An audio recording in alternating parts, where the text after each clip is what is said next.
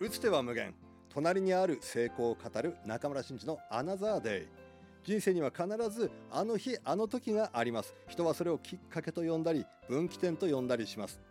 今日ご紹介するこの人はいつどこでどんなあの日あの時を迎えたのでしょうか。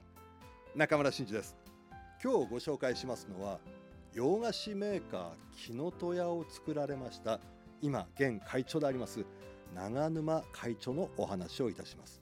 もともと木の戸屋白石今本店と言われている場所そこの一店舗のケーキ屋さんとしてスタートするんですがそこの建物を長沼さんのお父さんが持っていたんです。それで1階がずっと空いたまんま2階にお父さんの会社を入れてその1階どうして空いてるんですか？って聞きましたらお父さんが言うんです。いやケーキ屋さん入れたいんだけれどもケーキ屋さんなかなか入ってくれないんだ。えどうしてケーキ屋さん入れたいんですか？いや実はね僕の仕事っていうのは、まあ、その頃長沼さんのお父さんと言いましても義理のお父さんなんですがお父さん金融関係していましてそのお金っていうのは笑顔がないんだよ。でもケーキ屋さんっていいじゃないか。みんな買い物する時笑顔なんだ。だから1階にケーキ屋さん入れたいな。そんな思いで待ってたそうなんです。長沼さん言いました。だったらお父さん僕がやってはダメですか？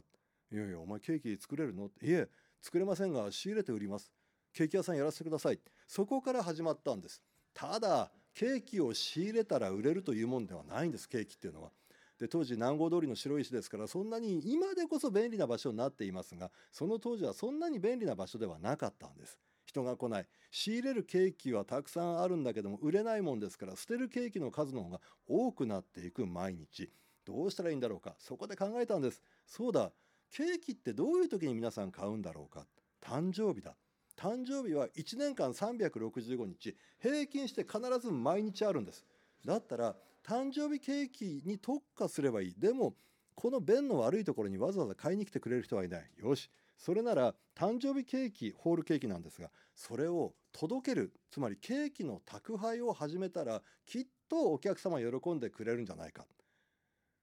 テレフォンアポインターを雇いましてそして電話をかけるんです誕生日ケーキいかがですかいや遠いからいいよいえお届けしますあそうなの？ってことになります。これが売れに売れて注文が入りに入って一瞬で変わったんです。この売れなかったケーキ長沼さんのきっかけの最初が誕生日ケーキホールケーキにしようっていうこのひらめきからだったんです。でそれをただ誕生日ケーキだけではもちろん売れなかったんですがそれを宅配にするというふうに切り替えた。そこが長沼さんの木の戸屋が大きくなっていった。大きなきっかけになったんです。ただここでしくじるんです。注文が入りすぎてケーキを作っても間に合わなくなってしまったんです。いくら作っても作っても注文に追いつかない。謝るしかないんです。お客さん怒りますよね。誕生日ケーキが届かないなんて。せっかくお前のところが注文いらないかって言うから注文したのにそれが届かないってどういうことなんだ？翌日届いたって3日後に届いたって誕生日はその日だけなんだからちゃんとその日に持ってきてくれなきゃ困るじゃないか。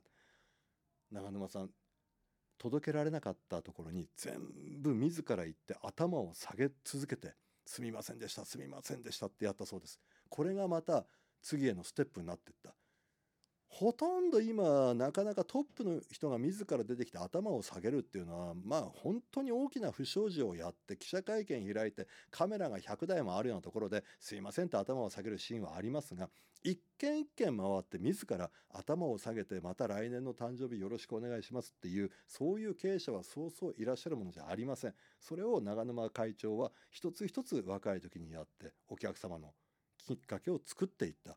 でこんなこと言ってました。ケーキっていうのは記念日だから買うんではなくて何もなくても中村君たまにケーキを買って家に帰ってごらん。家族が笑顔になるよって言うんですよ。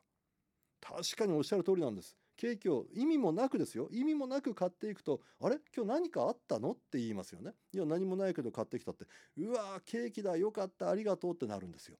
これがケーキの持っている力。あとこんなことも言っていました。お花もそうだよね。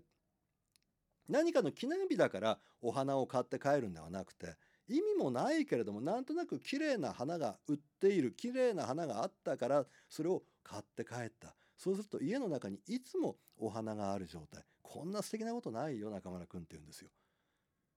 長沼さんは全部の店舗に一輪挿しを置いて生花を刺しています。ケーキのショーケースの上に。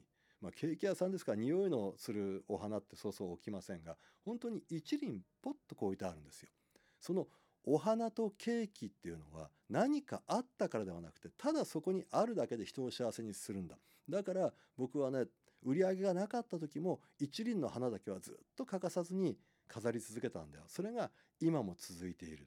その長沼さんの考え方っていうのが社員さんたち皆さんにずっとも浸透しまして木の戸屋のお店というのはそうですね店舗路面店だったら朝ちょっと早めに行ってみてください。社員さんたちがみんな外に出てご近所中も含めてゴミ拾いだとか掃き掃除を必ずやっています。でなんでそういうことをやるようになったのかというと長沼会長がこんなこと言ってました。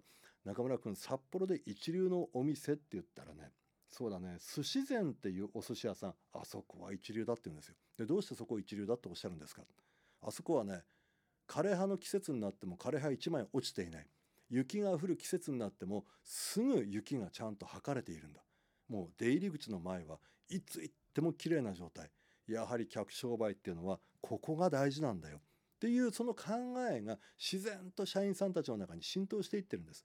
ですから木の手屋の店舗路面店の前っていうのはもう全部朝からみんな拭き掃除掃き掃除ゴミ拾いをやっていましていつも綺麗な状態で「おはようございます。いらっしゃいませ」って作っていきます。また今どうか分かんないんですがもう大きくなってしまったんで昔内部に本社工場があった時なんですが1階のトイレを掃除するのが常務なんですね。で2階の掃除をするのが工場長なんです。そして3階の掃除をするのが社長。トイレ掃除です。トイレを全役員が自らするというまあトイレをきれいにする会の会長でもありますのでそういうことをずっと素手でそれもゴム手袋をつけないんですよ。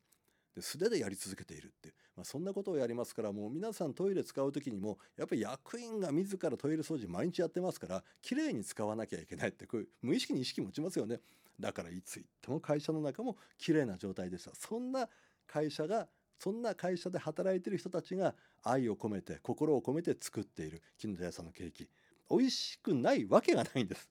ぜひ皆様洋菓子の木の手屋さんでケーキを買うクッキーを買う時にこの話をちょっと思い出してみてください。縁と運とちょっとの努力人生はいつだって誰だって成功できます。明日をいい日にしましょう。